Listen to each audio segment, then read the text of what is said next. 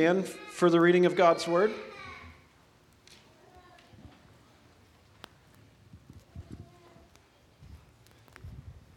Today's scripture is Luke 22, verses 31 to 38.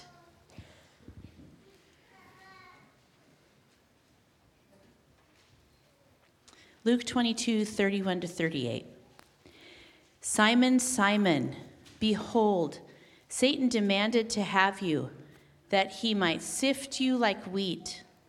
But I have prayed for you that your faith may not fail. And when you have turned again, strengthen your brothers. Peter said to him, Lord, I am ready to go with you both to prison and to death. Jesus said, I tell you, Peter, the rooster will not crow this day until you deny me three times that you know me. And he said to them, When I sent you out with no money bag or knapsack or sandals, did you lack anything? They said, Nothing. He said to them, But now let the one who has a money bag take it, and likewise a knapsack. And let the one who has no sword sell his cloak and buy one. For I tell you that this scripture must be fulfilled in me, and he was numbered with the transgressors. For what is written about me has its fulfillment. And they said, Look, Lord, here are two swords. And he said to them, It is enough. This is the word of the Lord. Thanks be to God. You may be seated.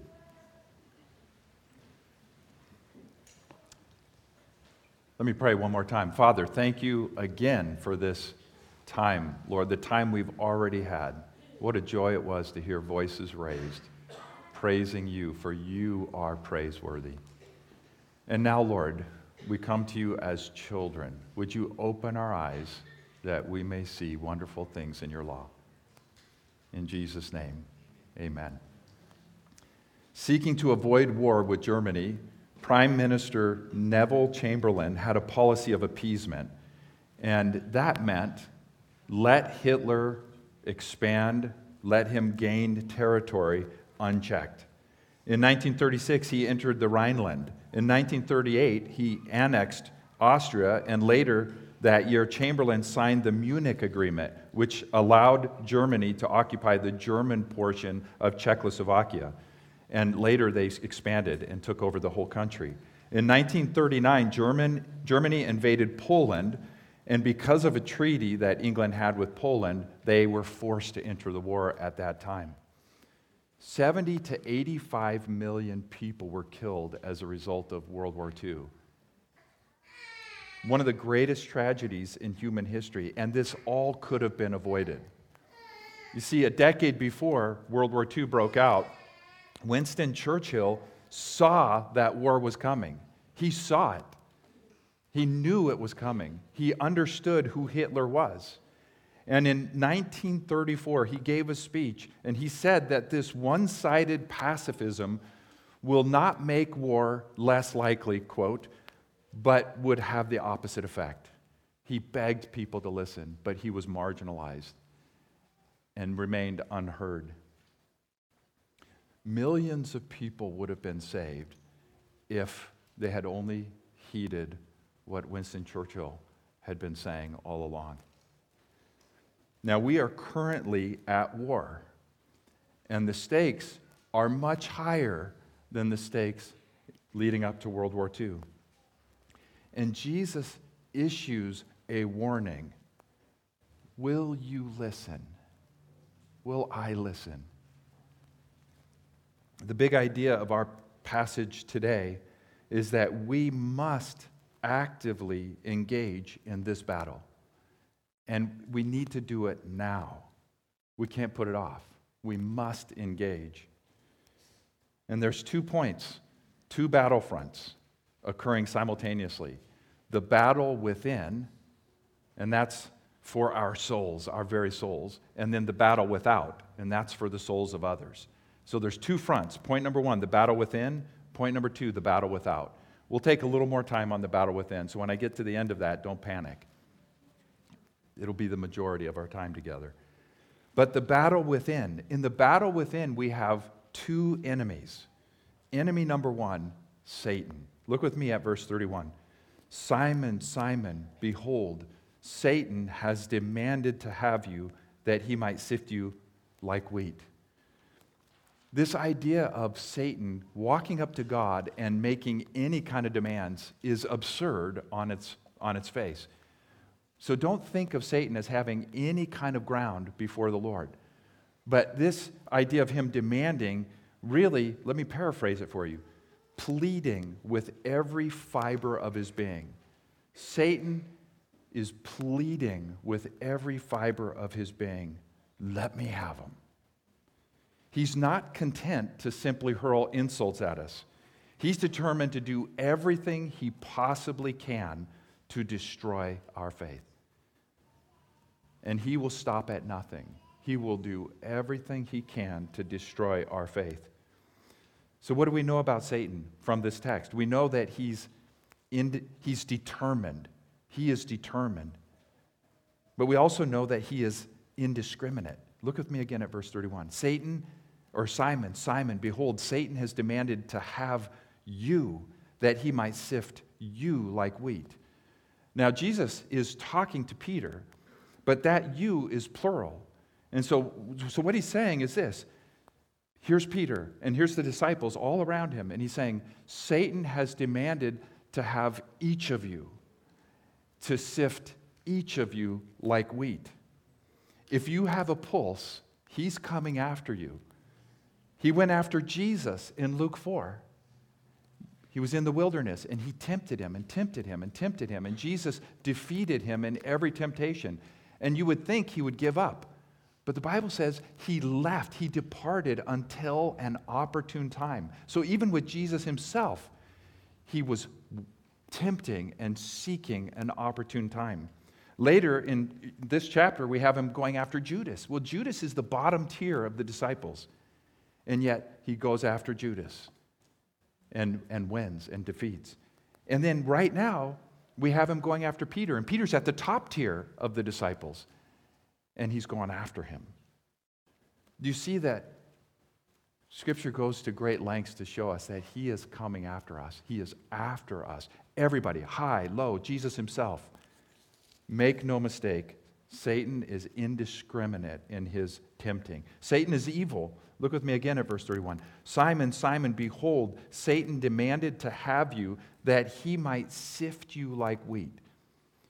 That is a violent process sift us like wheat. He wants to shake our faith, our faith so violently that it would give way. It would crumble and be blown away by the wind. That's his goal. To sift us like wheat. 1 Peter 5 8 says, Be sober minded, be watchful. Your adversary, the devil, prowls around like a roaring lion, seeking someone to devour. He is seeking to kill, steal, and destroy.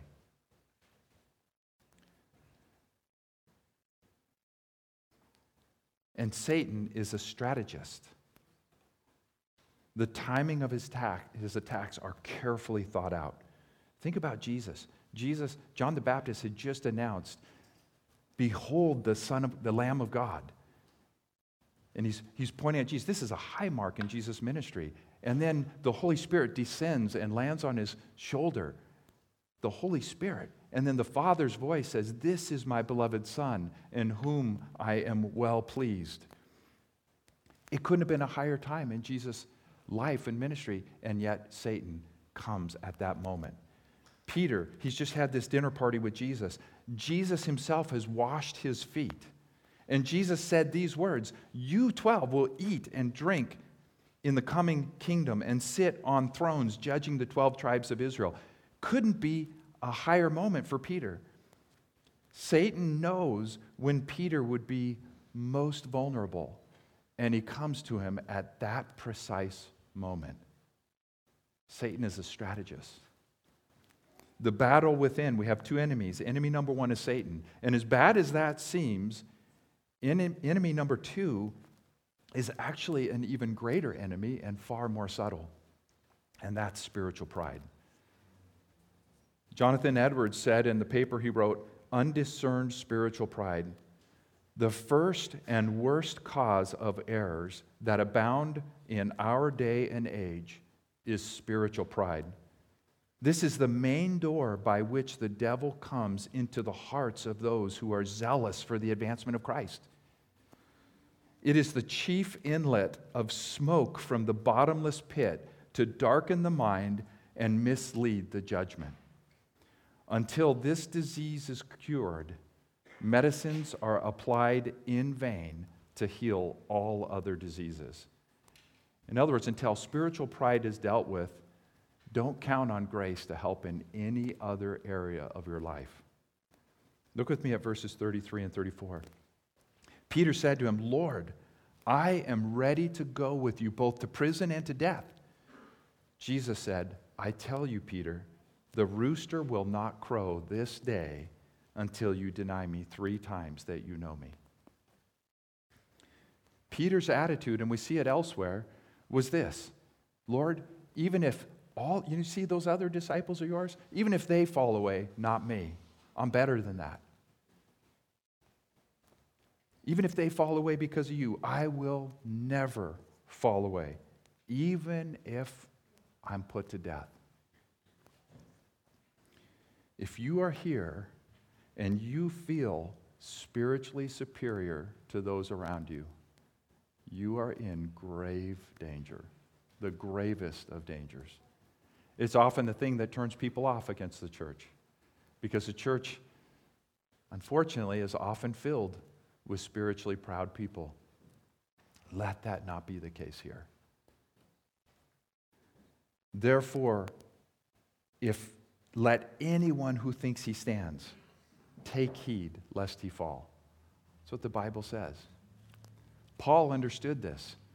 Paul, in 54 AD, the, uh, in his letter to the Corinthians, he said this For I am the least of the apostles, unworthy to be called an apostle. You see, he got this. He's not saying, Lord, even if they do it, I won't. He's saying, Man, I'm at the bottom. And then eight years later, eight years of maturity under his belt, he writes to the Ephesians, To me, though I am the very least of all the saints, this grace was given. He goes from, I'm, I'm not even worthy to be called an apostle, to, to, you know, I'm at the bottom tier of all Christians throughout the world. And then at the end of his life in the mid 60s AD, to Timothy, he said this Christ Jesus came into the world to save sinners, of whom I am the utmost. From the apostles, bottom. All the saints, bottom all sinners, I am the foremost. See, he understood. He understood something about the danger that we are in and that we are far worse off than we realize. And it's but by the grace of God.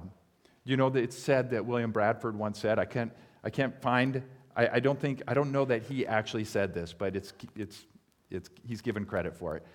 But years ago, he saw someone being dragged off to be hung for their crimes, serious, heinous crimes. And his attitude was this But for the grace of God, there go I. Do you know that every good thing in your life, every good characteristic, every good motive is but for the grace of that's the grace of God. It's not you, it's God. If God left us to ourselves, we would destroy one another utterly. One commentator I read said this I'm the scariest person on the planet because I am the biggest danger to myself. Do you believe that? There's a devil, and he's a danger, but we are the biggest dangers to ourselves. In the battle within, we have two enemies Satan and spiritual pride.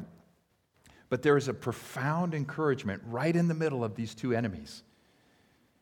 And the encouragement is this Jesus. And every kid here would know this. What is the encouragement? What is the answer? Jesus. Now, in times of sifting in my life and in your life, I'm sure you want You want Jesus to step in. I want Jesus to step in, and I want him to step in with Satan crushing miracles. I want him to come in and part the Red Sea, calm the, the storm.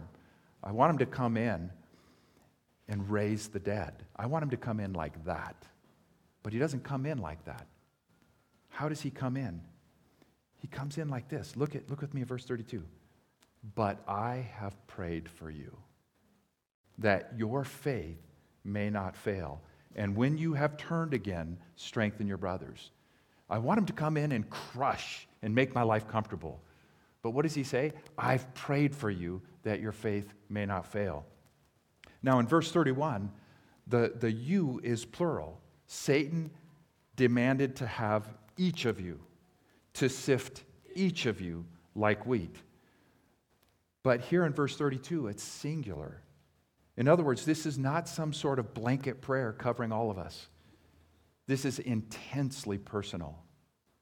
He's speaking to Peter now, and he says, I have prayed for you that your faith would not fail. And at the same time, this isn't just for, for Peter, and we know it. Because in Romans chapter 8, it says, Who is to condemn? Christ Jesus is the one who died. More than that, who was raised, who is at the right hand of God, who indeed is interceding for us, plural. Hebrews 7 says, Consequently, he is able to save to the uttermost those who draw near to him, since he always lives to make intercession for them. He's not reluctantly praying for us, he lives to make intercession for us. But what is he praying for? What is he praying for? He's not praying for our comfort. Do you see that here? Oh, we want him to pray for our comfort. I hate to be uncomfortable. I want God to fix my circumstances desperately, and that's often how I pray. But that's not what he prays for. He prays for one thing and one thing alone not a relational health, physical health, not comfort, not a hedge of protection. He prays that our faith would not fail. Through the sifting, through the fires of life, non failing faith becomes stronger. He prays that our faith would not fail. That idea of fail there is, is to run out or die out to collapse into nothingness. He is earnestly praying that our faith would not collapse into nothingness. And notice how confident his prayer is. Peter hasn't been sifted yet. It's about to happen in, in, a, in an hour or so, a couple of hours. And yet he says, When you have turned again, strengthen your brothers. He's prayed, but he knows that Peter will stand because he's praying. There's no question in his mind. He's not, man, Peter, I sure hope you make it. He's, he's Peter. Satan has demanded to sift you like wheat, but I have prayed for you. And when you have returned, strengthen your brothers. What good news this is. He could say, when you returned, you're disqualified and you're back down at the bottom and you're going to have to work your way back up. But he says, when you return, you're going to be a force for good and you're going to be used to strengthen the body of Christ. It's incredible. You're going to mess up big time, and your faith will be battered and bruised, but it will emerge as a repentant faith. The battle within is a battle for our very souls. The solution, Jesus Himself is praying for us. We are weak. Do you feel your weakness? If you are here this morning and you feel like maybe you don't belong, you're too weak, then your spirit is exactly the kind of spirit that God is going to bless. We are weak, but when we are weak, He is strong.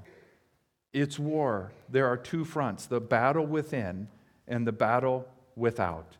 And by the way, for this battle within, know this that our God is the one who said, No one can snatch you out of my hands. Nothing can separate us from the love of Christ.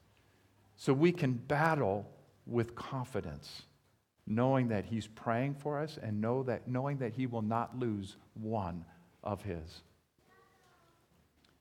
It's war. There's two fronts the battle within and the battle without. Look with me at verse 35 through 36. This is point number two. And he said to them, When I sent you out with no money bag or knapsack or sandals, did you lack anything? They said, Nothing. He said to them, But now let the one who has a money bag take it, and likewise a knapsack, and let the one who has no sword sell his cloak and buy one. Let me paraphrase this. Hey, remember when you went out before? First, the 12 of you, and then the 72 of you. Do you remember how awesome it was? People provided for all your needs, even feeding you and housing you. It's going to be different now. It's going to be a lot harder. It's not going to be like that anymore. You will experience stiff opposition. Now, he's not saying this. It's going to be tough now, so you're going to have to bring a sword and hold it to their throats and make them believe. Okay, he's not saying that. He's not saying this. Things are going to get really tough, so you better accumulate weapons and establish an arsenal in your basement for the days ahead. He's not saying that. I think it's okay to buy guns. But he's not telling us accumulate weapons because the enemy's getting strong and you need to kill him. This is what he's saying. The context here is sharing the good news of the gospel, unquestionably. And Jesus is speaking metaphorically about accumulating weapons. And I'm not saying I think that, I'm telling you that. He is speaking metaphorically. Now, how do we know that? We know that because moments later, when the greatest injustice came, just a couple hours later, his own betraying, betrayal with a kiss. If there was ever a time to resort to violence, it would be right then and there. And Peter, misunderstanding him, pulls out a sword and starts swinging it. That's a later sermon. And what does Jesus say? Put the sword away. Put it away. That's not what this is about. Also, you remember right there when the disciples in this text said, because they're listening to all of this, and, and he says, you know, sell your cloak and get a sword. And the disciples are right there, and, and then they say, Lord, here are two swords. He didn't say, There's 11 of you. What are you going to do with two swords? That's not going to help you at all. But he said, It's enough. It's enough. And, and I'll tell you what he's saying is enough of this kind of talk. Because right after he says that, he then goes into the gospel, which we'll get to next. And then the disciples say, Lord, here's two swords. They miss the whole point. And so Jesus says, enough of this talk. You guys are talking about physical swords. That's not at all what I have in mind. Also, one more thing, and there's more. But all of his disciples were mistreated, and most of them were martyred. And yet, none of them resorted to physical violence. He is not talking about weapons, physical weapons. In Acts 4, we see this played out. See, they understood it. In Acts 4, Peter and John go before the, the rulers, and I've never seen a stack up like this. I just, I just noticed it this week. But it says, who was up against Peter and John? There's never a list like this in the entire New Testament. It says, the rulers, the elders, and scribes, with Annas the high priest, and Caiaphas and John and Alexander and all who are of the high priestly family. Every enemy to the cross in the Jewish faith was there. So he stacks it up. Man, here's Peter and John. They're sharing the gospel. Here's all these enemies, and they are trying to stop them. And what happens? They only have two swords among them. guess what? Those, those swords are probably long gone by now. He says, he, they, they, they tell him, do not preach anymore in his name.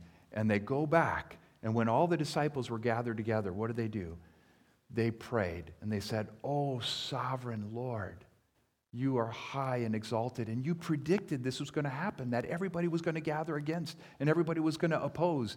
The kings and queens and all the people, I, I don't think he mentions queens, but, um, but all these people are going to oppose what's happening.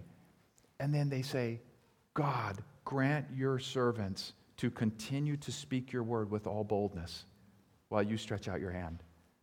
If there was ever a time to pull out the swords, it would have been then. But the disciples understood what Jesus was talking about. The sword they have is the gospel. And they're praying not for comfort, not for protection, even. They're not saying, oh, God, don't let us go into prison. The work will be shut down. They're just saying, God, just keep giving us boldness, and whatever comes, comes. We'll face it. Jesus is talking about a mindset. A German theologian, I can't pronounce his name, said this In time of war, a warrior will give everything he has for the weapon that he needs in order to be able to fight, even the shirt off his back. In this war, we must arm ourselves with this same mentality. 2 Corinthians 10 says, For though we walk in the flesh, we are not waging war according to the flesh. For the weapons of our warfare are not of the flesh, but have divine power to destroy strongholds. We destroy arguments with every lofty opinion raised against the knowledge of God and take every thought captive to obey Christ. Ephesians 6, talking about this war, talks about the armor that we need, and everything's defensive, and it finally gets to the offensive, and it says, the sword of the Spirit, which is the Word of God. You want to be armed with the sword that Jesus is talking about? Know your Bibles, study them, always be ready to give a reason for the hope that you have. That's the sword, it's the Word of God.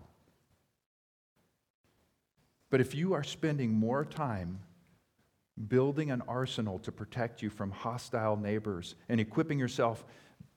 If you're, if you're doing if you're spending more time doing that than equipping yourself to share the gospel with them then you have missed the thrust of this passage. Now i am for i own a gun. I think it's great to own but it's a mentality. Where is your hope? Is it in yourself or is it in jesus christ? Where's your tr- your weapons, what are they? Are they physical weapons or spiritual weapons? There's a shift taking place right now, and Jesus is praying that your faith will stand. Will you rely on yourself, putting your faith in other things, or will you put your faith in Jesus? Where are you putting your faith? It's war, and there are two fronts the battle within and the battle without. The first battle is a battle for our souls, and the second battle is a battle for the souls of others. Next, our last point. This one's very short, although it's the most important thing I will ever say here today the gospel. Jesus hasn't even died yet. But there he is. And you know what he does? He quotes right here in verse 37 something that was prophesied 700 years before. But here he is, and it's about to happen in the next couple of hours, in the next minutes. What was said was going to happen 700 years ago is happening. And he says this For I tell you, in verse 37, that this scripture must be fulfilled in me. And he was numbered with the transgressors. For what was written about me has its fulfillment. Now is the time. It's fulfilled. What, what, what, did, he, what did he say? See, this was in Isaiah 53. And, and so many of us are familiar with this, but I'm just to, I'm not to read the whole thing, but I'm to read parts of it. And, and he's pointing right there. Remember, 700 years ago, the prophet Isaiah wrote this down. He, and let me just quote the last verse, the last half of the last verse. But here's what he said. Here's what Isaiah said Jesus, well, this future Messiah, which we know as Jesus, was despised and rejected. Oh, yeah. Did I read it? Let's read it. Verse 37 For I tell you that this scripture must be fulfilled in me, and he was numbered with the transgressors, for what was written about me has its fulfillment. Isaiah 53 Jesus was despised and rejected by men. He has borne our griefs and carried our sorrows. He was smitten by God. He was pierced for our transgressions. He was crushed for our iniquities. The Lord has laid on him the iniquity of us all. He was oppressed and afflicted, yet he opened not his mouth. He could have called down the armies from heaven. He was oppressed and afflicted, yet he opened not his mouth. Yet it was the will of the Lord to crush him. He has put him to grief. He poured out his soul to death and was numbered with the transgressors, yet he bore the sin of many and makes intercession for the transgressors. 700 years before Jesus is just living out what had been prophesied about him years before. We have two simple yet profound applications reflection and prayer. It is true that if you are a Christian, nothing can separate us from the love of God. Isn't that a wonderful truth? If you are here today and you know the Lord Jesus Christ, you could not be more secure than you are right now, regardless of what the future may bring. But reflect on the fact that this is only true because Jesus died in our place and he is now interceding. Oftentimes we forget about this ministry, it's part of the gospel. He died, he rose again, and he is now interceding for us. In fact, you could say in his earthly existence, he spends the most time doing this.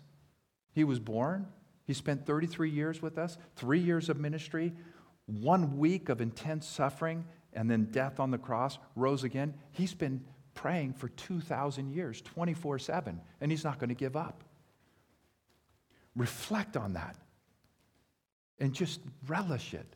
Praise God that He would pray for us. But for His prayers, not one of us would stand. Thank you, God. He died for our sins, for our salvation. He prays for our continuing in the faith. So here's, here's our application here. We should pray as well. And God help us to spend less time praying about secondary things. The Bible does say, cast all your cares on Him. He's the kind of God that we can come before Him with everything.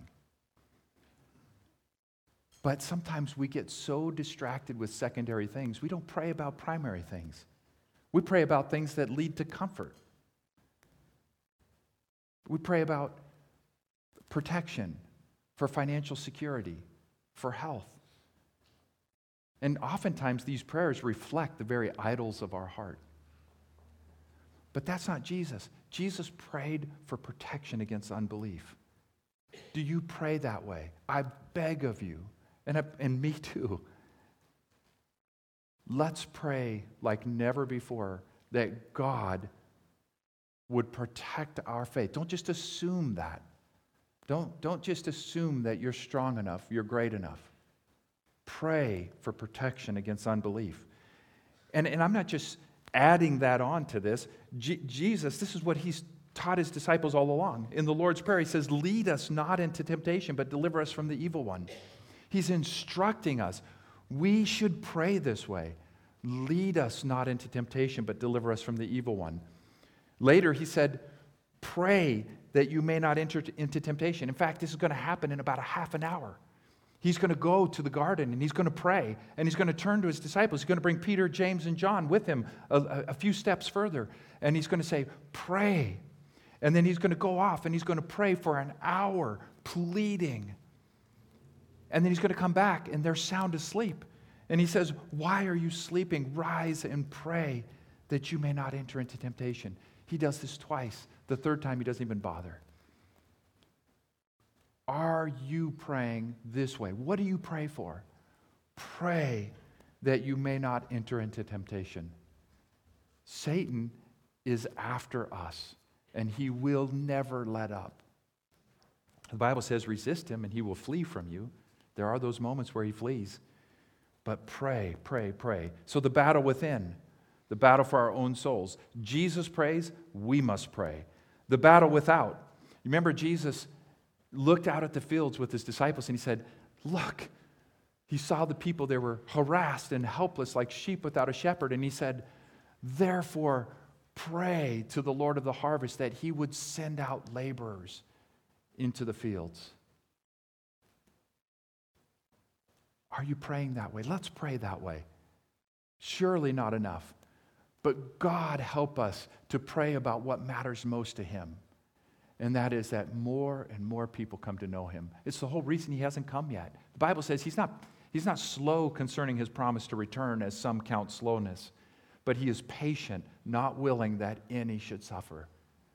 He cares. Do you care? Do I care? If we really do, it'll be reflected in our prayers. Imagine if we were a church of people who prayed earnestly every day for protection from the evil one. And if we prayed earnestly every day as one voice for God to send out laborers into the field. If we prayed, Lord, give me opportunity, boldness, clarity of speech, imagine what would happen. Let's be that church. Let's pray. Father, thank you. Lord, thank you for loving us. Thank you for instructing us. And Lord, thank you for never giving up. Thank you that our time to come to you is our time of weakness. Your arms are open wide. Lord, if there's anyone here who doesn't know you, God, help them to come to you. Rescue them from the clutches of Satan himself. Deliver them into the kingdom of love. And Lord, for those of us who do know you, God, would you eradicate the spiritual pride which exists in each of our hearts? And Lord, would you give us a deep humility? Eyes that don't look to ourselves, but look to Christ. For you say, Humble yourself under the mighty hand of God, and he will exalt you. We pray all these things in Jesus' name. Amen.